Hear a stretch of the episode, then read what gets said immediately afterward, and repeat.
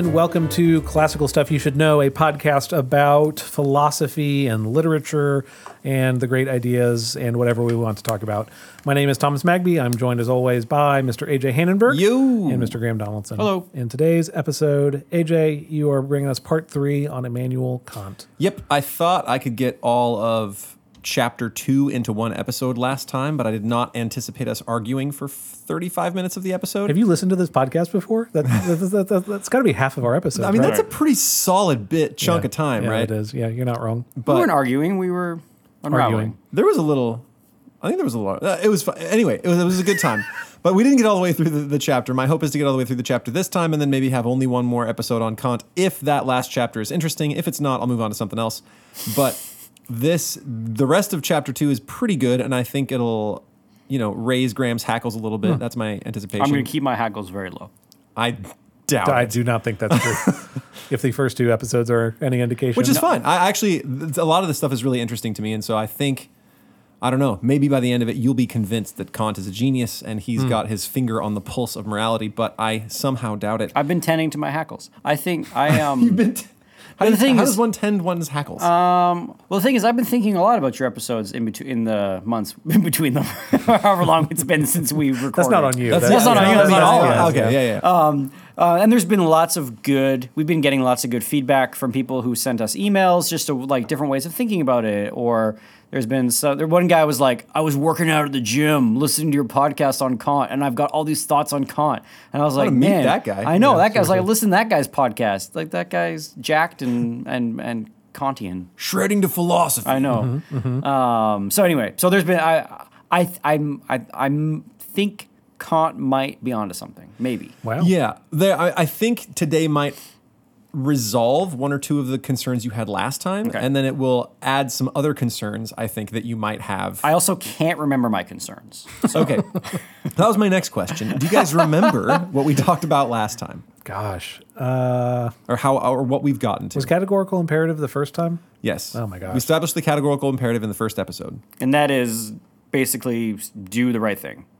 Act, Act in a way that if ev- that everyone would follow the same maxim you're Universalize your particular. Yes, act as if your maxim could be a universal law for everyone. And in fact, as if it were a universal law of nature that people should do this. That you could that you could not just that not just that it could be that, right? Anything a lot of things could be a universal law, but that you should will that it be so. That's the categorical imperative. What else happened last episode? Do you remember any of the about in- details? good intention versus good outcome, or was that the first one where like we're aiming toward a good?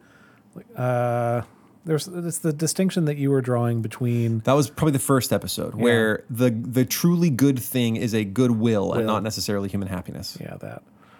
Mm, wow. Mm, yep. What happened last time? So last time we got into a big argument about whether or not the categorical imperative would work sort of as a hack for morality. Uh, I contended, and I now am fairly sure that that is not Kant's intention. His intention is not to give us a guidepost for morality, but simply to establish morality on some sort of solid ground on which we can argue. Because previous attempts at morality he thought were wishy-washy. They didn't really work. They were based on empirical things, and we talked a lot about last time how empirical things or experiences don't really work as a universal law of morality because they're only for one instance of things. You can't you can't say just because this law should work here, it should also work somewhere else. You can't take an individual example and say everyone should do this. The, the next question is why. Right. He's trying to establish that why. Where can we ground morality in a way such that everyone should do it without self-interest? And that without self-interest is the important bit. So today we are going to sort of What was his answer? what how What what what do we ground it on? uh, the categorical imperative. Imperative, Oh, yep. The categorical imperative is is grounded on that that it be a universalized individual thing. And last time we talked especially about the the for his his self content formulation where he says you since you can't ground it on anything outside of the principle, you have to ground it on it has to be just something universal and that gives us the very content of it. You can't since you can't ground it on any individual thing, it sort of suggests itself that it must be your will to a universal law. That is the- form formulation. Did he give us a way of knowing if everybody is equally skilled at being able to discern the categorical imperative? He's. I don't think he says no. Okay. It, look, that comes up later in the chapter, but he makes it very clear no. And when we are acting as if we should, it should be a universal imperative. Yes. Um, does he think that that universal imperative does in fact exist in some kind of moral universe, or Like a world of forms. yeah, or does he think that it doesn't, but we all should do it? Like, you know, you know what I'm getting? Like, are we? So, how is this any different than saying right and wrong exist, and you need to uncover? You need to discern what the right thing is. You have a conscience. You have a moral compass that should tell you what to do. Versus, So that he calls the moral sense sense Yeah, argument. yeah. You have a moral sense, and Yeah. he, he will argue later about why that doesn't work, and that's where I think some of your hackles may be raised, Oh, which is which is great. We'll talk about that. I, I tried to simplify my ep- episode today, where I I, I don't I'm, mind. I'm pushing my hackles down. I don't mind when your hackles are high. Oh, okay. It gives us plenty to talk about, right? I, I think you grumping over stuff is a is a great catalyst for I'm for talking. I'm not disgruntled. I'm perfectly gruntled. okay. Good. Like a happy so, little pig. So I tried to sort of cut the fluff for this one. So I'm going to try to guide you a, a few, through a few central principles. And I think, Graham, you might get, you know, you might have stuff to say. Thomas, maybe you too. We'll see where it goes. But first, I wanted to actually get to the examples of morality that I hinted at last time that we never really got to. There were four examples he gives of the categorical imperative in action. The first one I sort of mentioned, and that is a man that feels sick of life as the result of a mounting series of misfortunes that has reduced him to hopelessness. His life is going bad. He doesn't think it's going to get any better, so he decides to commit suicide. So Did we not? Did we talk about this? we talked we talked about this one. Yeah. It's one of the four examples. So this was the first one is that he decides to commit suicide. The maxim though is that he cannot will this to be a universal law because then the will to preserve life would also be destroying it and it's a self-contradiction. Okay. Right? So logically that this one doesn't work. I don't know how that would work if you were talking to a man who is about to commit suicide but you say, "Look man, the logic of this just does not work out. I don't know how compelling that would be." Yeah. But his point is that here it applies because of an instant contradiction in what the man is willing, right? He is willing something that cannot exist both ways. The maxim, therefore, uh, let's see, to quote, the only further question, but one sees at once that a nature whose law was that the very same feeling meant to promote life should actually destroy life would contradict itself, and hence would not endure as nature. So this can't be a law of nature. but you're just destroying your life. It's not like you're destroying all life. Well, life, destroying life. The the the principle of self love, right? Can you can you he, he the principle the suicide is thinking is I make it my principle out of self love to shorten my life if its continuance threatens more evil than it promises advantage. So can we want that to be a universal principle that all men should do the same? No. No, right? Okay. What about someone who is going to sacrifice themselves to like save other people? That's not this case. I think But would that be um, like? Would you say that that person who makes that decision is making the right choice from the categorical imperative? That I think you would, so. You would want anybody to do this? Yeah, I think so, But yeah. I don't know if I would want anybody to do this. Like if I wanted like, I wouldn't want like a twelve-year-old to do it for me. So one of the things I've thought about a ton since our last conversation is whether or not the categorical imperative works as a hack, and I, I maintain I don't think so. And I don't think what Kant is trying to do is reduce the complexity of moral questions. Okay. Right? Should one sacrifice oneself for the good of others? Well, this is obviously a complex moral question. Who are you saving? If Yeah, it yeah, is yeah. five school children, probably. What about five murderers, people on death row?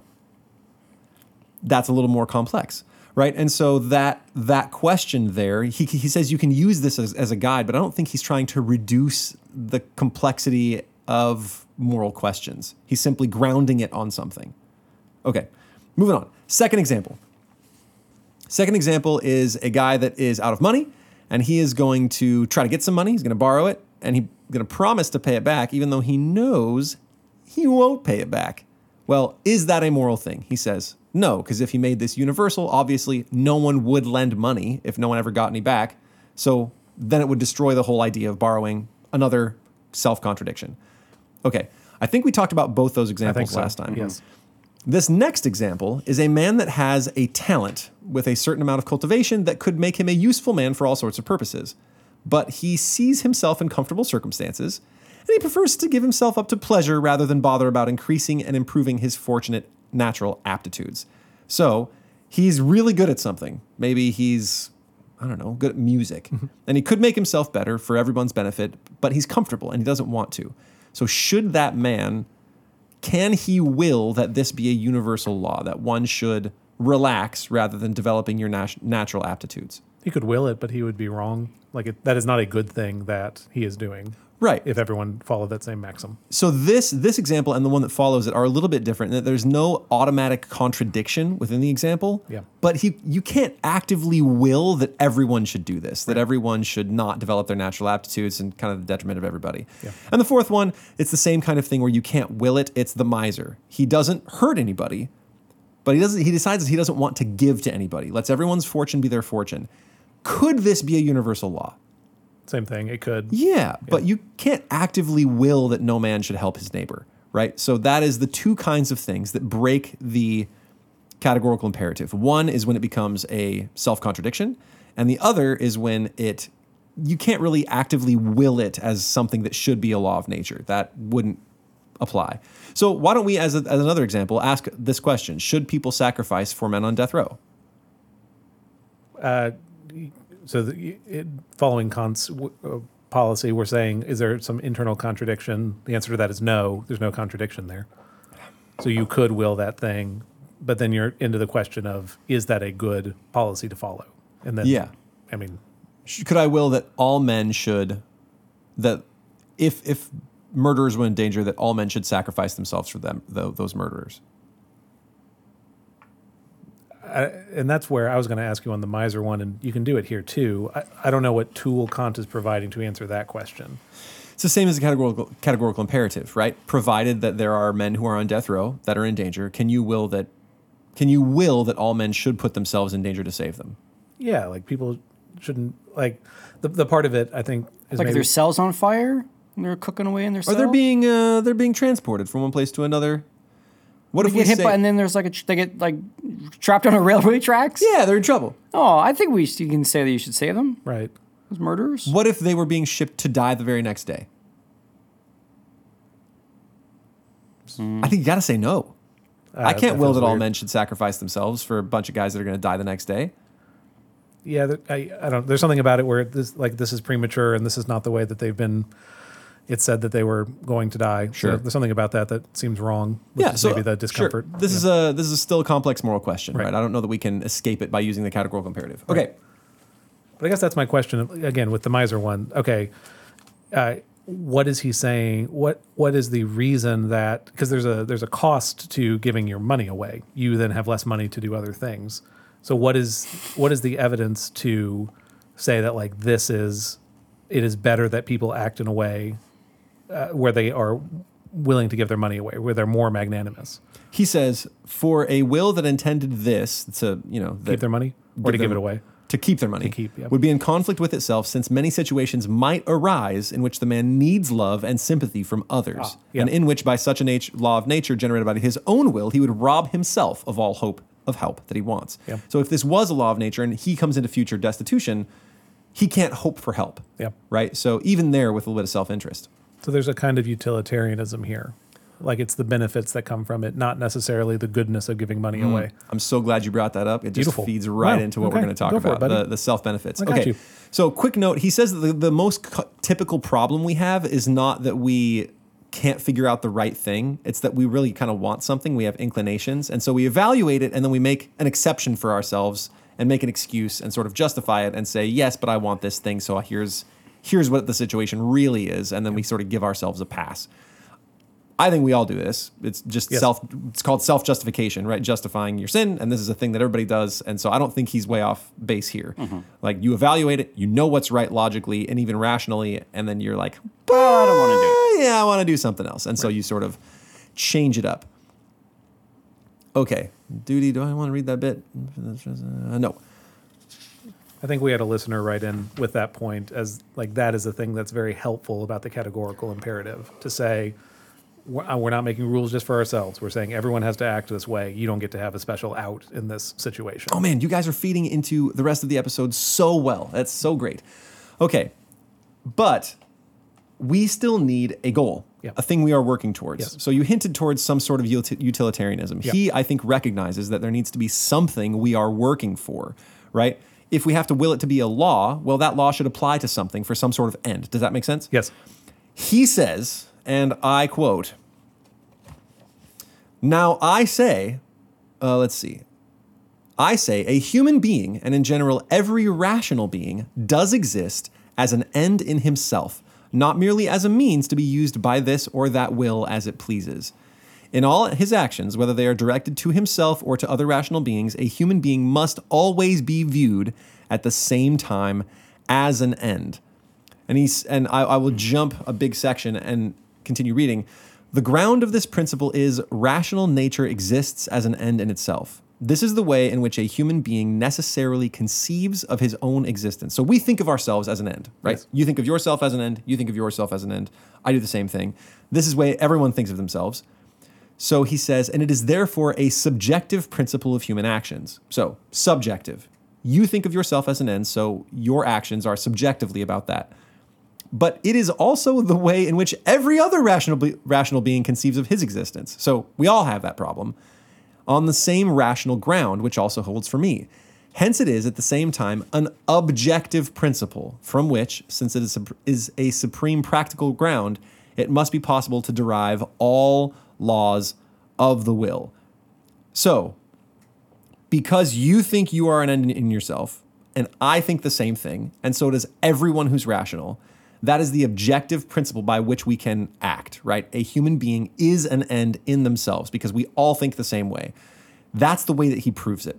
So, all laws must be applicable in a way that supports man as an end in himself. So, this is another formulation of the categorical imperative. Act as if your law, your maxim of action, must it must be compatible with treating people as an end in themselves rather than as a means. Thoughts?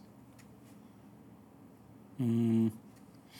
Can I just be clear on what is the difference between a means and an end? So he's saying that people should be treated not as you're using them to get something out of them. Is that is that what he means by Yes. the difference between the two? Yeah.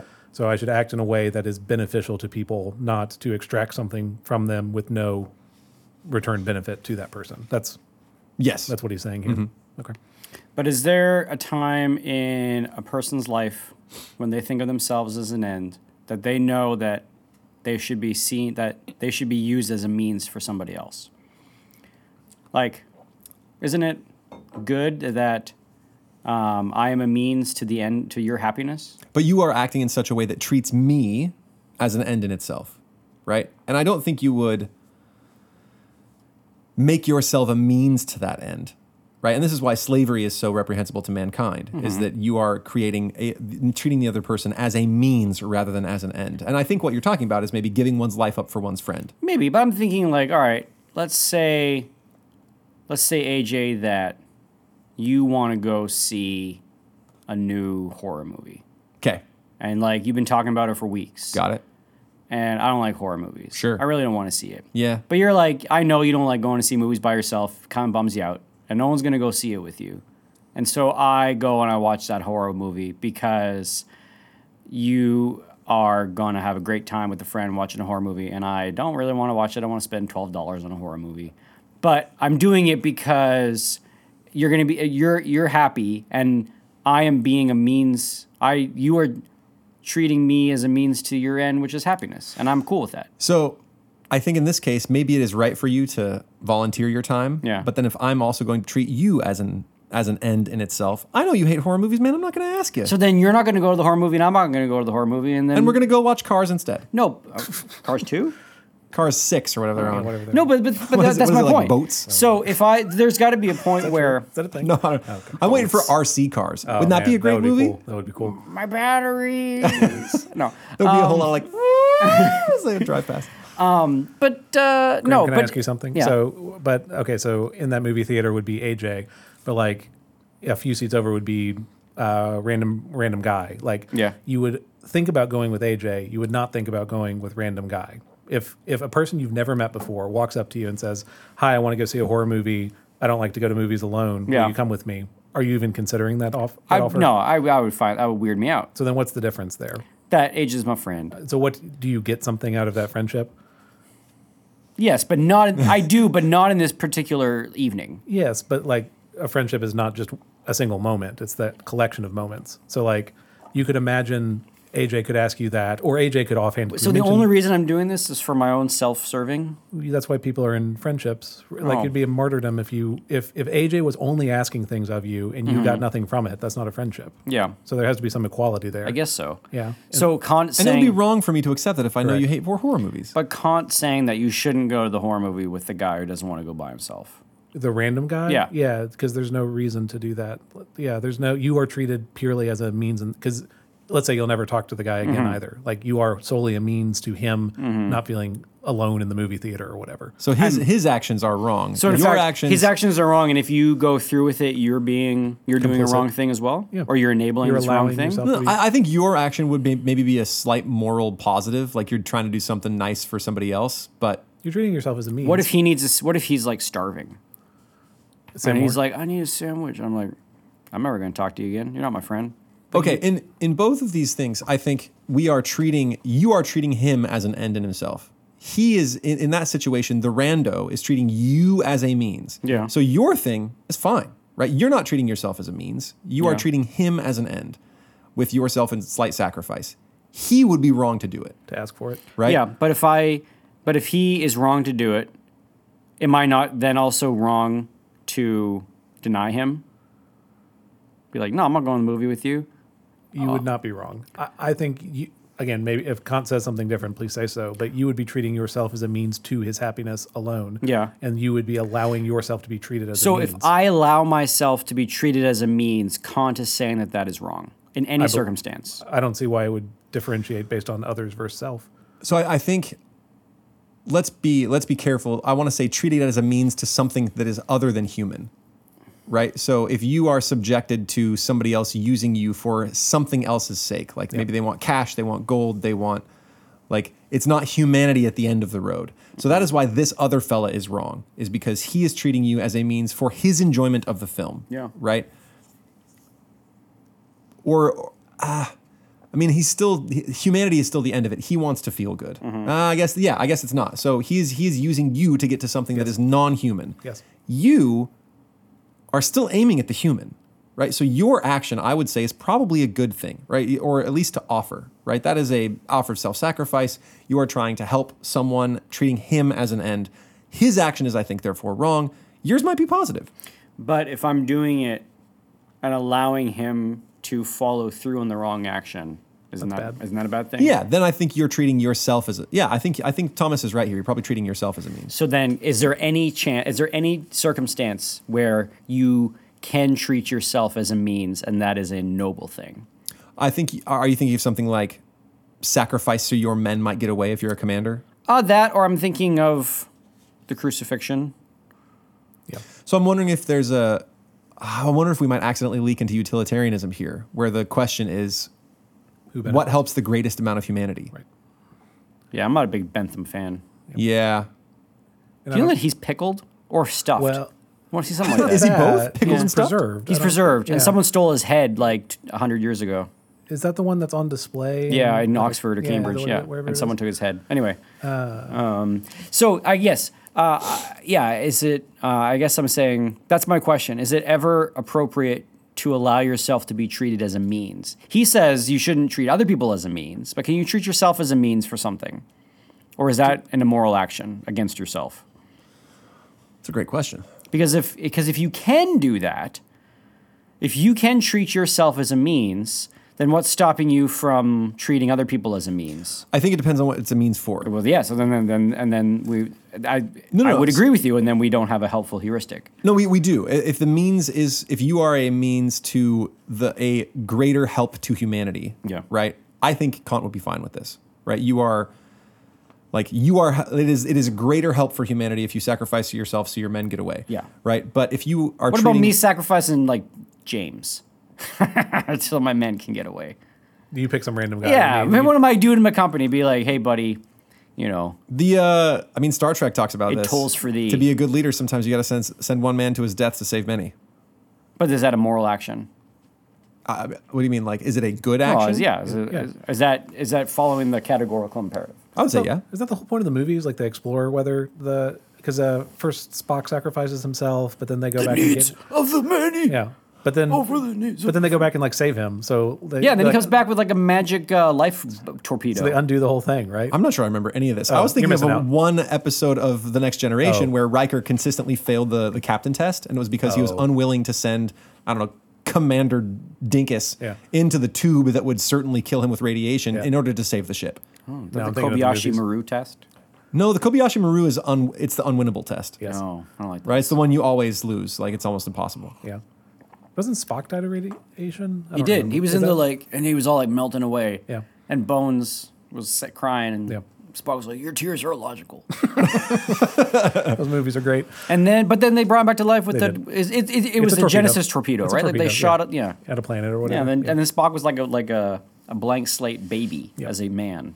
Did you just watch? you should this? watch these movies again. They're great. Which movie is this that we're It's talking about? the original series movies. oh, I'm not sure I've ever seen You- this. you're Search for missing Spock out. with Yeah, Spock Search for 3, Spock. right? Yeah, that sounds right. Yeah. And then I'm Spock, so sorry, And then for what's uh, Star happening Trek right now. Four, they go back to like 1980s Los it's Angeles. great. That's that's a great movie. Yeah, two, four, six. The the even ones are supposed to be the great ones, but they're all all, all of them are good. Can we then talk one about of Star them- Trek for the next hour? Yeah, and then j- episode five, they find God. Yeah, that well, kind of, but uh, Kant. Okay, so maybe maybe this helps. So he comes back to the four examples and he talks about those with the, the going back on the criteria. Are can is it like evaluating them? How do we treat people as ends rather than means? So the guy that's going to commit suicide, clearly he's treating himself as a means towards happiness rather than as an end, right? Oh, that's interesting. Okay, The second one, the guy who is trying to borrow money and he's going to lie to this other other fella, using the guy. He's as treating means. other people. as treating the means. other guy as a means, right? Thirdly, the guy that is kind of he's got a talent but he doesn't really want to cultivate it. That's a harder one. Yeah, Kant says it needs to harmonize with the idea of humanity as an end in itself. And so, because he's not cultivating his own things and he, he's not doing something that could help others, then he's not really harmonizing with it. Same with the last fella. What if he's gonna make like really annoying music? that. No, he's serious. using us as a yeah, means for that's his own music. right. That guy should just quit. Yeah. No, yeah, okay. And the last one is, you know, he is uh, he's it's not harmonizing with humanity as an end in itself. And here's the little sentence that I think Who- might who was the last help. guy? The last guy was the miser. On the miser. Didn't want to give his away his money. So I think this last sentence might help. For the ends of any person who is an end in himself must, if this idea is to have its full effect in me, be also, as far as possible, my ends.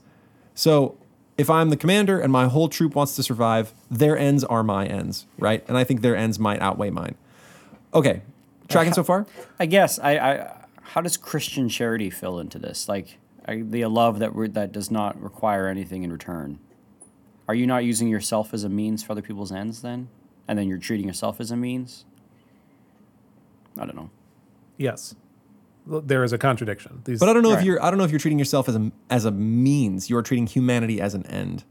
Are, Ah. are you a means to that end, or are you simply pursuing humanity and you think humanity is better off with more people as like being charitable than you're, you're so you are treating your money as a means to the end of other people's happiness. Does that make but sense? it's usually the person giving it away. They get something like Francis, Saint Francis giving away his wealth, his his father's wealth, whatever. Uh, that's actually a complicated story. Um, but like Francis gets something out of that too. He gets holiness. He gets to be at peace or whatever. Um, and also people benefit from his wealth. He is an end in that giving as well as the means to the benefit of others. Am I like? Is there something there where the charity isn't just that you give money away; it's who you become as a part of giving money away. Like you are an end still in that charity. Yeah. So I guess virtue he who is virtuous like is only ever going to get good things. Right? Like you can't even I'm trying to think of like examples where you're doing something that is clearly noble and good and you get nothing from it. But in all those instances you're getting something from it. Even if you feel like martyred for something, This is you're the- still getting. But this is the Boethius thing, right? Yeah. Of like even though you're going to die the next day, you can wallow in pity if you want to. You don't. You don't have to. That you're giving up of that situation. Like you are being worked on as an end in that moment as well. Okay. Um, all right. I think there's there's probably more to say there, but yeah. Good. Yes. Moving on. Moving on. Okay. No hackles? The No, fun my, my hackle, my hackle, they are in bed, they are asleep, they're quiet. The, the really funny thing is that uh, in doing this, I always expect it to come from one direction. Yeah. And the it comes from. it comes. t- I just never anticipate where the difficulties will be, and that's. But that's a great question. Can you treat yourself as a means for sake of charity? Again, I'm not sure unless you you are sacrificing yourself for others. I don't. I think you're creating, using something else as a means, like your money or your time or something like that. Do you know what hackles are? What are hackles? It's the hair on the back of your neck. It's the hairs along the back of a dog or other animal that rise if it's angry or alarmed. Hmm. Get my fur up. A long, narrow feather on the neck or saddle of a domestic rooster or other bird. That's so. I'm liking this. Okay, great. That's a hackle. Just in case anyone else was curious. Okay. So from this idea that we are all ends in ourselves, then the subject of every end is a rational being, right? So that's what we're shooting for. So you have to this is where we sort of get to the conception of a un, like of, of the human as a a universal lawgiver that gives law to itself.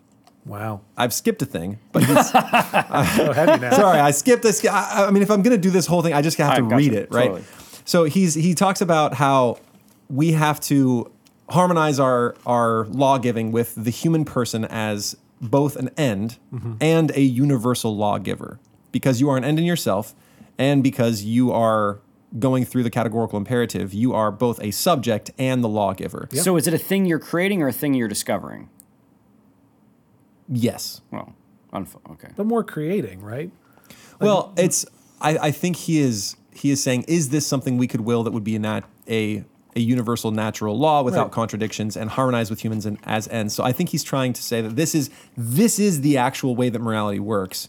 But you, if you are evaluating situations and saying this maxim should or should not be, then you end up being a lawgiver, right? You are you are taking the categorical imperative and applying it to the instance Sure. right? So that makes you a lawgiver. And the reason we even have to talk about this, I, I didn't get it for a really long time. And I think the reason he wants this, that you are not only the subject, but the lawgiver, is that us- usually, as the subject of a law, right, if you are a citizen and you follow the law, you do it for the sake of something else. I follow the law to avoid a ticket. I follow the law to get you know, a tax return. I follow the law because of either punishments that I want to avoid or things I want to get. So if Go it- to heaven or go to hell. Yes. So if you are only subject to the law, the problem is, is that say I don't want that thing anymore. The law no longer applies. Yeah. He's trying to establish the law as something that is unavoidable. What if I had to give two rips about heaven?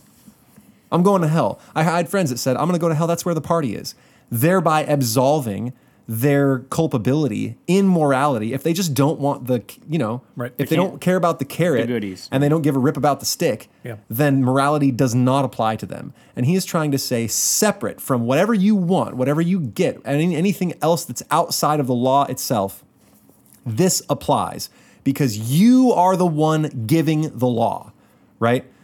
If you are merely a subject or a citizen, there has to be some further incentive based on an actual tangible end rather than simply this is duty, right? But because you are the lawgiver and the subject, it will always apply whether or not you want that thing or not. So Graham, in your instance, if I if you are talking about charity, you should give charitably regardless of whether you get anything out of it because it is merely your duty because you are both subject to this moral law and the lawgiver itself.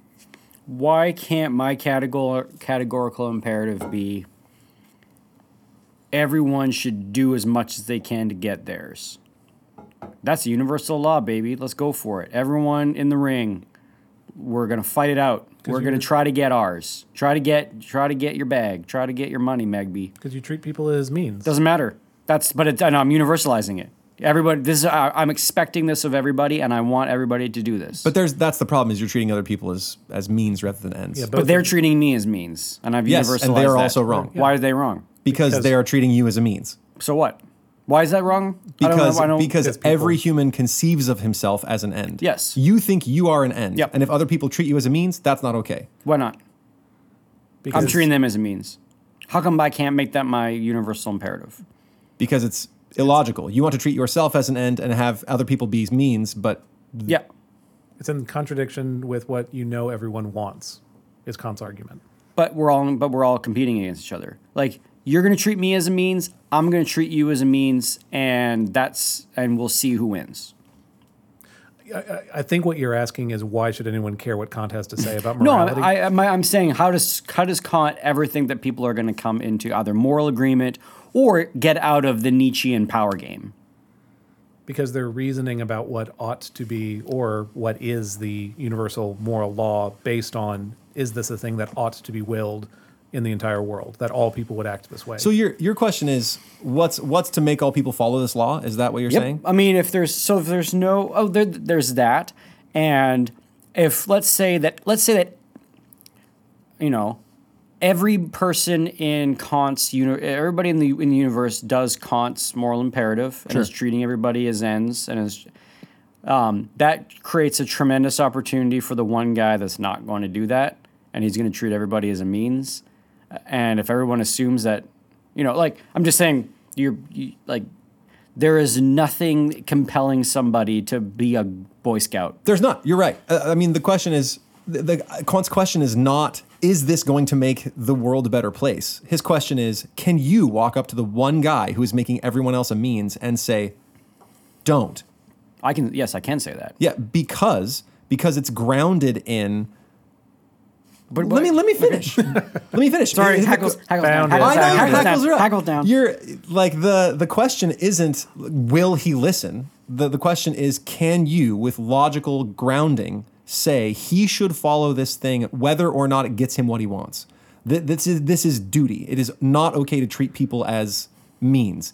He's Kant is trying to say yes, this applies whether or not he is like maybe this guy that's treating people as means doesn't give two craps about heaven, right? Maybe that's his thing. Maybe he doesn't give two craps about anybody or being logically consistent or being logically consistent. And Kant points this out. He's like, yeah, people probably aren't going to follow this. Doesn't really matter. My, my this is not necessarily my goal. My goal here is to ground morality in something other than I want X.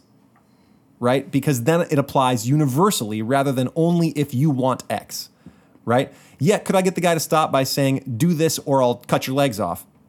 Yes, but that isn't morality. That is a threat, right? Kant is saying morality has purchase on every person, whether they follow it, whether they want it, whether it's actually going to make the world better, doesn't matter. He is saying this is this is morality and not therefore everyone will be a good person. He's not taking that next step. He hasn't in fact, I think something that I haven't talked about yet. He's saying, "Look, this is the formulation and it comes from pure reason." I haven't even established that pure reason is a thing. So we're making already a jump that I'm going to establish in the third. he says that he acknowledges yeah, that. I, I, as far as I understand it, I mean, again, not a, not a philosophy PhD, but he says the critique of pure reason happens in chapter three. As of right now, we haven't proved that hardly any of this exists, but rationally, this is morality. You are a lawgiver, and because you are the lawgiver, you are also subject to the law, and therefore it is your duty. And because all of us have to treat humans at ends, and we are all lawgivers. This means we are a kingdom, and this is this is the next section. We are a kingdom of ends, where Graham, you have things you want. You want a nice house. You want your dog to be safe. You want your wife to be safe. You want to clean up those trees, because you are an end to me. Then I have to treat some of the things that you want, your ends, as my ends. Right? This actually sort of establishes charity, and this is his goal. Could people make it their categorical imperative to poop on the little guy? yes. Yes. Kant would point out you're being inconsistent. That's not morality. You are doing it wrong. The guy doesn't have to listen, but Kant would be right, I think. why is that not consistent because you're treating them as means Yeah. and the reason that treating people as means is bad is because Because every want- human alive conceives of rational beings as ends in of themselves. Or they So the- conceive of themselves as a as an end. Yeah, and because everybody does that. Humans are humans are ends. And I th- I think your I- issue is that that's a weak spot. I guess I'm saying like, congratulations, weakling. You think of yourself as an end, but I don't care. I I I mean, I guess the fact that people are like me compels me to treat them like I want like I I want to be treated. Doesn't make sense to me. Like I, I don't understand how he says that that is a priori. So the logical jump there, I also have trouble with. His his jump to man or any rational being as an end in itself, simply because that's the way we conceive of ourselves, Mm-hmm. Yeah. seems to me to be spurious. It's like, hey, Graham, AJ thinks about himself in the same way that you think about yourself. So you should treat AJ as someone who thinks about himself in the same way you dream about yourself. Well, I think it's because you, as thinking of yourself as an end rather than a means, you expect people to treat you as an end. So does everybody else. I don't know if that's true. But then this was my first point is like, are there times when you give up your being treated as an end to be a means for somebody else's end? And is that not cool? It would not be cool. It would be not cool of the other person to ask that of you. Right. But then there's something where it's like, wow, this poor guy doesn't want to see the movie by himself, and he's obviously gotten to the place where he's just asking like a stranger to go to the movie. And sure, it's kind of sad, but Say no to that. What? You shouldn't go to that. you don't think that's nice? Poor guy. If you don't know who this person is, don't go to the movies with strangers. I don't know. That's just because of a safety thing. Yeah. Uh, yeah. I'm not. Yeah. So where I where I thought your guys' issue would come was that leap to human beings or any rational being as an end into itself. Do not do dogs not consider themselves an Oh gosh. end into themselves? I don't want to do this again. Well, I'm Uh, just saying. Yeah. I, I mean, like, I don't have to extrapolate it that far to Yeah. say that creatures also consider themselves an end in themselves. They eat, they take care of themselves. There's also why not? They don't sacrifice themselves for other. I mean, maybe like the parents do. Well, why not? Why not God is the end in himself? Why is He not the end? As far as my understanding of Scripture is that the purpose of humans is to Glorify, glorify God and enjoy Him and enjoy forever. Him forever. We are a means to that glory. to the glory of God. So is there is there a balance there? This is where I expected the issue to come from. Was do you guys not think that are you, you guys are okay with human beings Or being means? Does Like- Christ use himself as Christ when he empties himself and did not consider God a thing to be grasped, as they talk about in Philippians, the Philippians hymn, and Christ empties himself and becomes man to die on the cross. Is that not a m him acting as a means to our end? Is that not the sacrifice? Is, is Christ's sacrifice not a means to an end? I mean, he's Is he coming not- back. Huh? He's coming back. Yeah. So then that then that kind of makes it feel like it's like, oh well, then it wasn't that big a deal. Is Kant intentionally trying to uh, provide an a religious or just with no regard to religious system of morals? I think so. He want yes, he I wants think to he's- base it on reason, pure Yeah, reason. it has to be a priori, I think, because because well, let's let's jump to this. This the next section is why other systems don't work. Okay. Right. I'm skipping over the rest of the Kingdom of Ends. It's fun. He's basically trying to unite all of man under this morality. It's not just your morality, but because we are a kingdom of ends, as each one of us being a subject and universal lawmaker, then it's a kingdom, right? Yep. Morality is applicable to all. Then talk about dignity and price, blah blah blah. Comprehensive review probably would have been helpful. okay. All right. So then he says special problems with previous empiric, empiricist principles. So let me read one about the one's own happiness as the guiding principle of morality.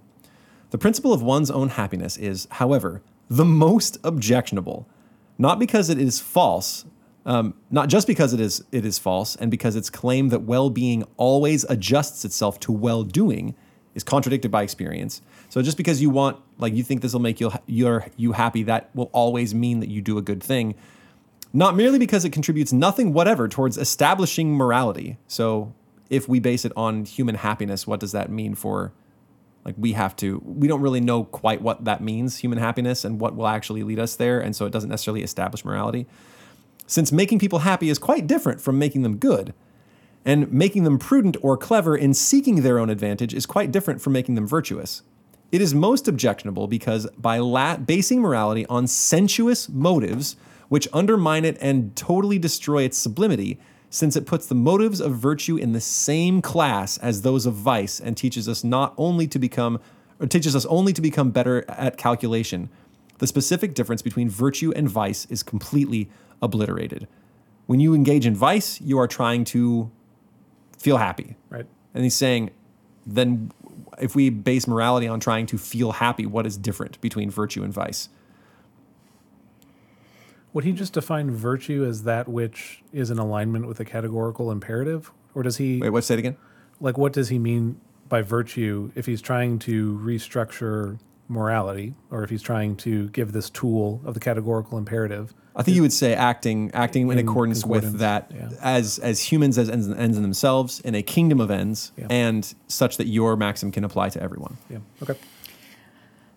I mean, there's happiness is complicated when it comes to those sorts of things because it's like it comes in these different um, layers. I don't know. Like, I know that eating a donut right now would make me happy, and in the right now eating that donut. But I also know that like a life of health is also going to make me happy in the long run, and so um, I have competing competing happiness, and so. But that, that, but that, but just because happiness has these competitions doesn't mean that it should not. You can't use that as a metric for deciding what to do. Like he's saying, people go after vicious things and that makes them happy. Therefore, because they want to be happy. Therefore, we're not going to use happiness as our basis for morality. It's like, well, but there, there's there's greater happiness. Like there is also a happiness that comes with morality. Like, Well, oh, what but then saying? but then see you're deriving happiness from morality, not morality from happiness. No, but I can say like, oh, I should be. I'm going to be a disciplined. I should be a disciplined person because uh, I know that when I, I am disciplined, I'm actually going to be happy. Like I, I think it's going to be better for me. So I'm going to do the moral thing. So so you said you've already identified it as moral Mm-hmm. and said therefore it will make me happy. He's he's okay with this. Mm. He's saying you cannot say this thing will make me happy, therefore it is moral. Gotcha. right? So he says happiness does not work like human happiness, the thing that will make you happy is not a good guide. Sure. So maybe maybe he's answering kind of the modern notion like do what feels good Mm-hmm. or you do you or do what makes you happy. He says that's not a good way to do it because it's the same as vice, right? Which I think we've seen in effect. Mm-hmm. Yep. Right? Okay. Okay. On board. Now we'll, let's talk about moral sense, right? Just feeling out what is right and wrong. He addresses that too. On the other hand, moral feeling, this alleged special sense, however shallow be the appeal to it when people who are unable to think hope to help themselves out by feeling. So if you can't think right and you can feel out what's good, even when the question is solely one of universal law, and however little feelings, differing as they do naturally from one another by an infinity of degrees, can supply a uniform measure of good and evil. So our feelings are always really different about what's going to happen. So make a pretty bad measure of good and evil. Let alone the fact that one person by his feeling can make no valid judgments at all for others. So just because you feel that it is right doesn't mean that others have to do it. Moral feeling still remains closer to morality and to its dignity in this respect. It does virtue the honor of ascribing to her directly the approval and esteem in which she is held, and does not, as it were, tell her to her face that we are attached to her not for her beauty, but for our own advantage. So he says that actually works better. So this moral feeling, even though people feel different things and by a bunch of degrees, and because just because you feel that this is right doesn't mean anyone else should follow it, at least that's better than saying, I do this for my own happy advantage, mm-hmm. right? With me, Graham? Kind of. I just how's Kant gonna get out of using reason, which is a tool, or which is a method? How is he going to use that to get to the ought statements? We ought to do this. He's saying that I can ground my we ought to do this. Well, he grounds it in Humanity is good. Humanity, huma- humanity is good, and the moral imperative. But where does he even get the standard to say that those then are desirable or good things? Like, do you know what I'm saying? Like, at some he, at some sense, you have to, you have to posit something metaphysical. Well, I think that's I think that's probably where he gets human beings are an end in themselves. Like he gets there a little bit logically, but he says this is how you conceive of yourself. You think man is good because you think you are good. Yeah. What if we're all? But I mean, like, what if we're all wrong? No, like, like, how does he? It doesn't matter because that's How- that's the way we function. He says this is how we. But so, um, Are you trying to establish a good outside of humanity? yes, Okay. Yes. I'm getting. What's his relationship to the idea of the of like the tower, the the the idea that there is an objective morality out there that we are in, as opposed to we are creating it ourselves based on these you know, based on two starting blocks, the starting blocks of we're all ends in ourselves, and then using a categorical comparative. So I think what he's doing, and I think you actually might be amenable to this, is he is trying to say that the Tao is not just something that exists that we have to look for. He's saying it has a rational grounding. So he is he is trying to tie the Tao. I'm, don't think I'm cool with that. No, he's not trying to establish. I I mean, he might be trying to establish it, but he's not. He's not just saying like, "There's the Tao and then there's rationality and they're separate." He's saying the Tao is a rational thing, right? That we can have grounded in rationality, and I, he might be overweighting that and saying the Tao springs from that, but I am okay with the project of saying the Tao is not just a thing that we are compelled to follow and something that humans naturally do. It has a rational grounding in and of itself, right? I am a universalist. I think that there are universal principles that undergird every human action. He is trying to say these things that we do, these virtues, are, are rational things that have purchase on the human, whether or not they want heaven or hell, or they want happiness or unhappiness, or whatever they feel. It is it is rationally a thing. It is also a thing. Like he's attaching the Tao to the earth with with rationality, which is I think a good project. So it's reasonable. It's rational. Yes, saying. the Tao is a rational thing. then is if there is something that can have reason, it is de facto going to have ethics. He actually says that this applies not just to humans, but to all rational intelligences. So any computer that we make that is, I guess, what's the difference between like a computer that can do, like an AI that can do a lot of function, like in, uh, that can do like a lot of data analysis, like you know the Chat GTP or that thing is called GPT. It's not actually like thinking through the essay. Correct. It's just like giving. It's not. It's not aware. It's not. It's not aware. And I so think is that what it needs to be? I think the awareness there is it cannot possibly conceive of itself as an end. Right. Right? We can program it to. Oh, gosh. But it can't conceive of itself as an end and therefore can't conceive of, uh, like, we can program it to think of us as ends. And this is, I think, where we get our foundational principles of robotics. Right? Is it never harm a human? You're talking about the Asimov ones. Yeah, that's yeah. fine. Yeah, yeah. The, I, I don't know. What, I don't remember what they are. But People still talk about those and Yeah, use sure. them in robotics. Yeah. And that is, I think, perhaps an outflow of what we have here, which is saying that humans are ends in themselves because this is the way we conceive of ourselves. Robots aren't yet. But Computers just- aren't yet. But now we've used different terms. We've used reason, we've used rationality, and now we've used awareness. Those seems different. So awareness, I'm not equating to reason and rationality. Awareness, I am saying that the machine cannot possibly conceive of itself as an end until it is self-aware. Can a machine be rational?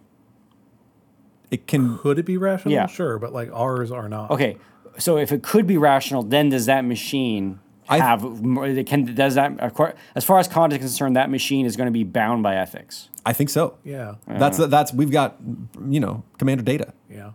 bound by ethics. Nah, machine. Just turn them off. Just end the whole uh, technology. That would not be treating him as an end. Ah, Graham. there we go. He's not Would it be. He's a robot. if he is self-aware Yeah. and he's a rational creature? Yeah, why not? Can you walk up and just flip off data and be like, "Screw you, pal"? Yeah. Or turn his uh, power switch off. That'd be messed up. That's not? That would be messed up. That's yeah. mean. Yeah. it wasn't do that. mean. Because he's self-aware. He's Yeah. a creature. Hmm. You'd be chill with somebody walking up and turning off data. I wouldn't. because that would be equivalent to like killing. I mean, not he- data can be turned back on, but that's equivalent to like killing someone, right? In Yeah. the in the lore of Star Trek, right? Sure. Why are you uncomfortable with this, Graham?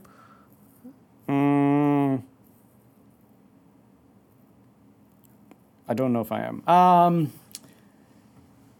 Okay. While Graham thinks, Yeah, one last thing, and, I, and that'll actually, I think, finish my episode. yeah. We, we should. So we why should- can't we use God and Jesus as our source of morality? Last one.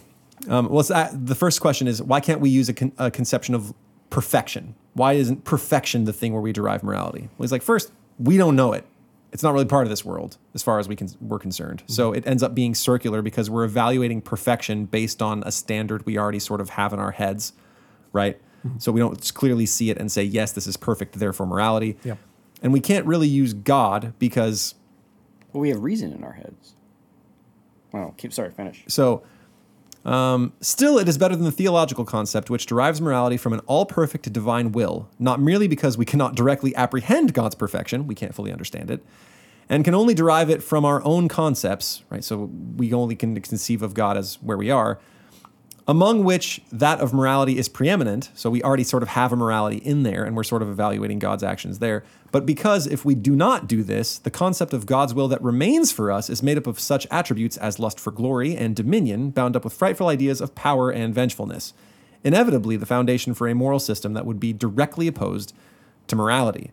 Yet, if I had to choose between the concept of moral sense and that of perfection in general, God included, so like the, just this feeling of morality, I should decide for the latter. For this, since it at least withdraws the decisions of the question from sensibility and brings it before the court of pure reason. So we're into perfection in God. So I think that's better than just feeling it out.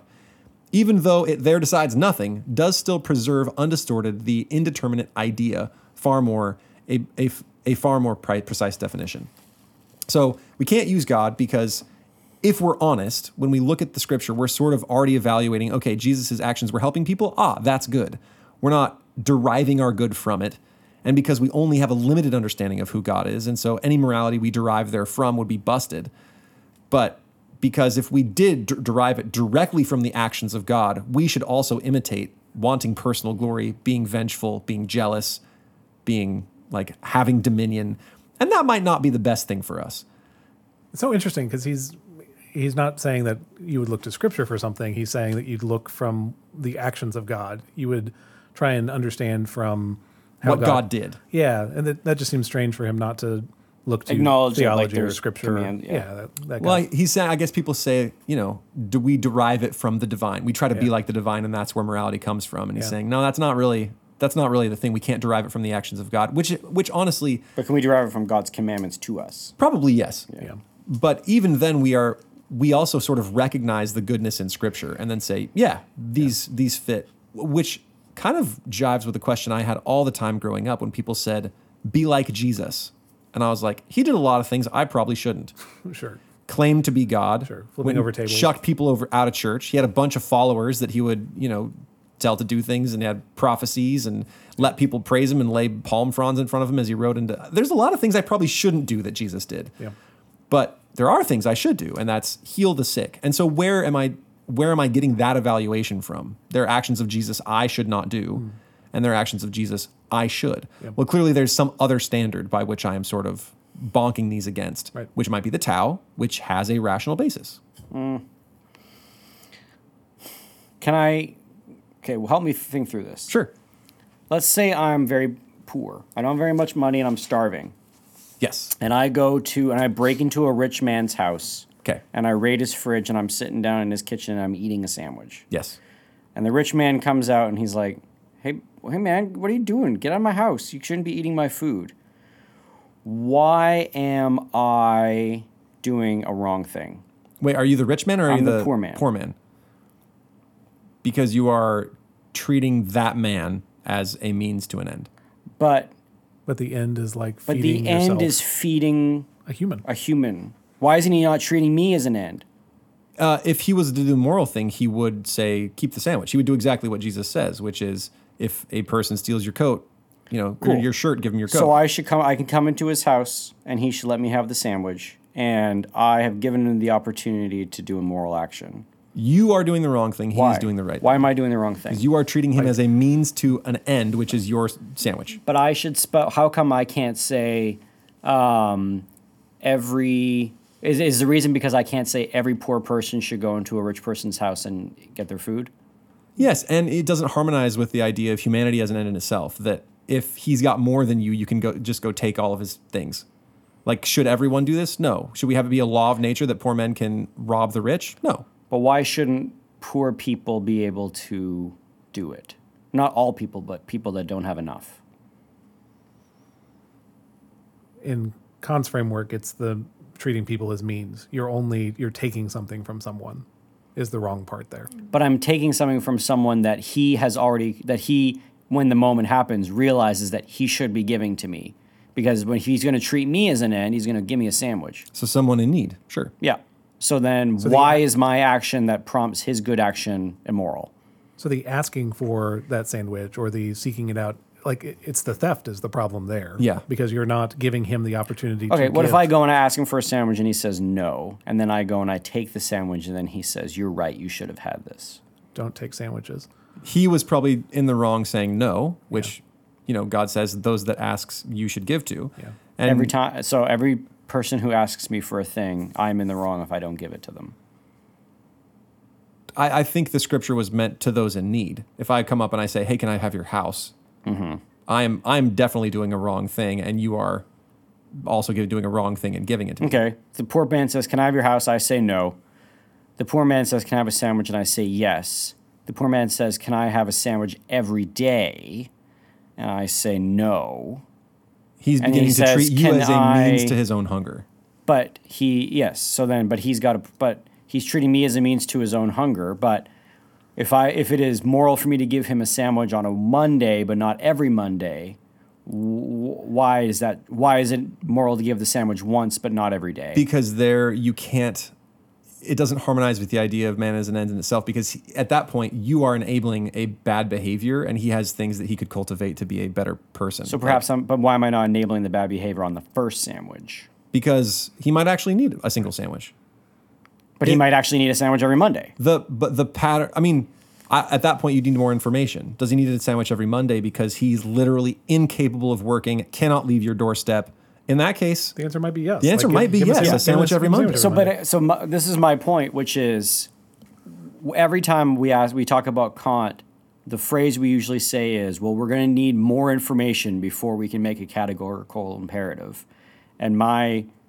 and my how can something be a categorical imperative when there's no such like if you're going to have to go and get so much details you no longer have categories you have just like individual specific things that are happening Well, we've we've demonstrated it, right? Where the information matters, and then if you can extrapolate that this be a un, like a law of nature for, for all men. So just because it needs more information in the specific instance, the question is, okay, should this continue happening? Is this mm-hmm. something that should happen for everybody all the time? And I still think that like we've applied it several times in this line of questioning, where Because I think the imperative here is that those with means ought to feed the poor. That's your question, and I think that could be an imperative. In the I'm sa- di- but I and I agree with that, but I don't know how we get to that reason. How like it's r- reason that gets us to that conclusion. we want to treat others as ends in themselves. The therefore, But the- why is treating others as an end in themselves a reasonable conclusion? Okay, so that's that's actually, and I agree with you there. I, I still, that's the biggest problem I have with this section is mm. that I think that him saying man is an end in himself, that is the weakest part of him putting this together, right? That that we are simply an end in ourselves because that's the way we conceive ourselves and that's the way everybody does. He in fact does almost the same thing with the free will question later. He's like, we all sort of assume it, so I'm going to dodge it. Um, and he actually even admits, like, I could get way into this, way super into the weeds, but honestly, for the sake of my argument, it doesn't matter. That's funny. It matters that we think we have it. So I'm just going to roll with that we have it. Yeah. Um, and here, I I think you're right. I think him saying man is an end in and of himself is the most poorly established part of this entire thing. But if I ask myself, is man an end? Should I ever treat man as a means? Um, the only Should I the only myself- situation is if it's if I is if I'm considering God's glory, right? Because at a certain point, if you are a believer in predestination, those who are destined for hell are a means to God's glory. Those who are glorified are a means to his glory. But I thought about this a bunch. Jesus doesn't or God doesn't treat us just as means. He also treats us as ends because Right. he sacrifices himself for us. Right. So so is man an end in himself? I think it needs more treatment than what he gave if I'm going to base an entire moral moral system on it. Like honestly I do. I don't think he establishes it well. But is man an end? I think so. Does the categorical impl- imperative imply largely or apply largely? I think so. Is it nice to have a rational grounding for the Tao and say, look, man, you might not be a Christian, you might not think good exists. You are still subject to these laws of morality because of rationality. You have a thinking mind. I think that's a good thing. Uh, I don't think it's good if people use it as an ex- to excuse themselves from religion, right? Because I mean, the real question is whether God exists or not. But is it good to have a rational grounding for it and being able to say, yeah, moral, moral laws aren't just moral; they are also rational.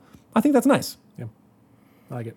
Shh. Are we out of time? I think we're like way Oh, out of time. Like way out of time. Yeah, let's save it for the in between episode. Uh, uh, listeners, you can find us on Patreon, patreon.com slash classical stuff. We're going to record an in between episode right after this. So if you want to hear this conversation keep going, check out the Patreon. You can find us on Twitter, twitter.com slash classical stuff, C L S S C A L stuff. You can email us, the guys at classicalstuff.net. And you can find us on YouTube. I'm probably still very behind on our episodes, but we're there. So you can watch us there. Hmm, what did I forget? I don't know. We like you guys a lot. Yeah. Thanks for listening. Thanks for listening. And we'll see you all next week. Bye. Ciao.